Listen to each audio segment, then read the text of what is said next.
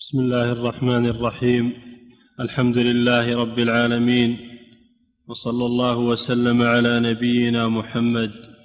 أما بعد قال المصنف رحمه الله تعالى عن أم عطية نسيبة الأنصارية رضي الله عنها قالت أمرنا تعني النبي صلى الله عليه وسلم أن نخرج في العيدين العواتق وذوات الخدور وأمر الحيض أن يعتزلن مصلى المسلمين. وفي بسم الله الرحمن الرحيم. الحمد لله رب العالمين. صلى الله وسلم على نبينا محمد وعلى آله وأصحابه أجمعين. هذا الحديث بقية الأحاديث الوارد التي ساقها المصنف رحمه الله في صلاة العيدين. وهو حديث أم عطية رضي الله عنها قالت أمرنا أو أمرنا وهذا اللفظ إذا قاله الصحابي فهو في حكم المرفوع وإن لم يسمى الآمر لأنه معلوم أنه لا يأمر وينهى إلا الرسول صلى الله عليه وسلم. فإذا قال الصحابي أمرنا بكذا أو نهينا عن كذا أو قال من السنة كذا فهذا له حكم المرفوع وإن لم يذكر فيه النبي صلى الله عليه وسلم. أن نخرج العواتق والحيض يعني لصلاة العيد. هذا فيه استنفار للمسلمين عموما رجالا ونساء لحضور صلاة العيد. وحتى من لم يكن من عادته أن يخرج كالعواتق وهن الجواري اللاتي بلغن أو قاربن البلوغ. فإن من العادة أنهن يجلسن في البيوت ولا يبرزن من أجل الحياء ومحافظة عليهن. والآن والشكوى إلى الله تغير الحال.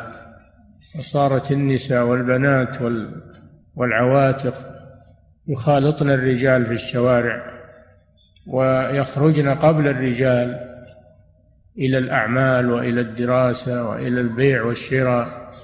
يخرجن قبل الرجال من البيوت وربما يكون الرجال نائمين في البيوت والنساء يبكرن في الخروج. وكان في الزمان الأول النساء تحتشم ولا تخرج.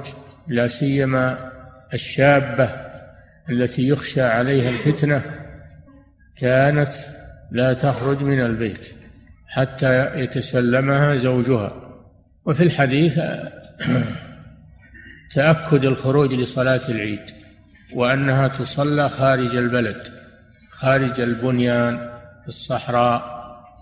إذا أمكن ذلك لأنها شعيرة عظيمة يجب أن تظهر وأن يخرج لها المسلمون في صعيد في صحراء. هذا هو السنة والأفضل. وإذا دعت الحاجة إلى الصلاة في الجوامع صلاة العيد في الجوامع كازدحام المدن وعدم وجود أرض فضاء فلا بأس. أو أو حصول الأمطار أو البرد الشديد. فلا بأس أن تصلى في الجوامع إذا احتيج إلى ذلك. أما إذا أمكن البروز وأداؤها في الصحراء فهذا أفضل. حتى الحيض جمع حائض لأن الحائض لا تصلي ومع هذا تؤمر أمر النبي صلى الله عليه وسلم بإخراجها لتكثير عدد المسلمين تكثير عدد المسلمين. وليشهدن الخير ودعوة المسلمين لكن تعتزل الحيض المصلى لئلا يجلسن مع أن المصلى ليس مسجدا وإنما يعتزلن المصلى لئلا يجلسن والناس يصلون. يكون في هذا مخالفة ومظهر غير لائق فيعتزلن المصلى حتى يعرف أنهن معذورات. ولا تجلس بين النساء ولا تصلي. فهذا الحديث فيه مشروعية صلاة العيد ومشروعية أدائها في الصحراء ومشروعية تكثير العدد لها رجالا ونساء حتى الشابات يخرجن لها. وفيه دليل على أن العادة عند المسلمين أن الشابات لا يبرزن ولا يخرجن لأجل الاحتشام ولأجل أمن الفتنة عليهن أو بهن لأنهن مظنة الافتتان. وفيه أن الحيض لا يجلسن مع النساء اللاتي يصلين بل يعتزلن. نعم. وفي لفظ كنا نؤمر أن نخرج يوم العيد. حتى نخرج البكر من خدرها وحتى نخرج الحيض فيكن خلف الناس فيكبرن بتكبيرهم ويدعون بدعائهم يرجون بركة ذلك اليوم وطهرته.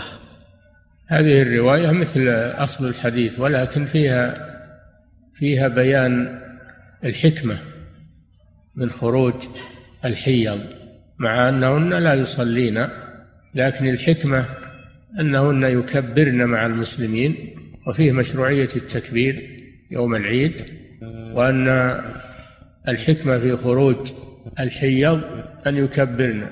فيه دليل على أن الحائض لا تمنع من الذكر من ذكر الله عز وجل بالتسبيح والتهليل والتكبير وإنما تمنع من قراءة القرآن. وفيه أيضا أن من الحكمة أنهن يشاركن المسلمين في الدعاء ويؤمن على الدعاء فيحصل لهن نصيب من الخير ومن إجابة الدعاء. نعم.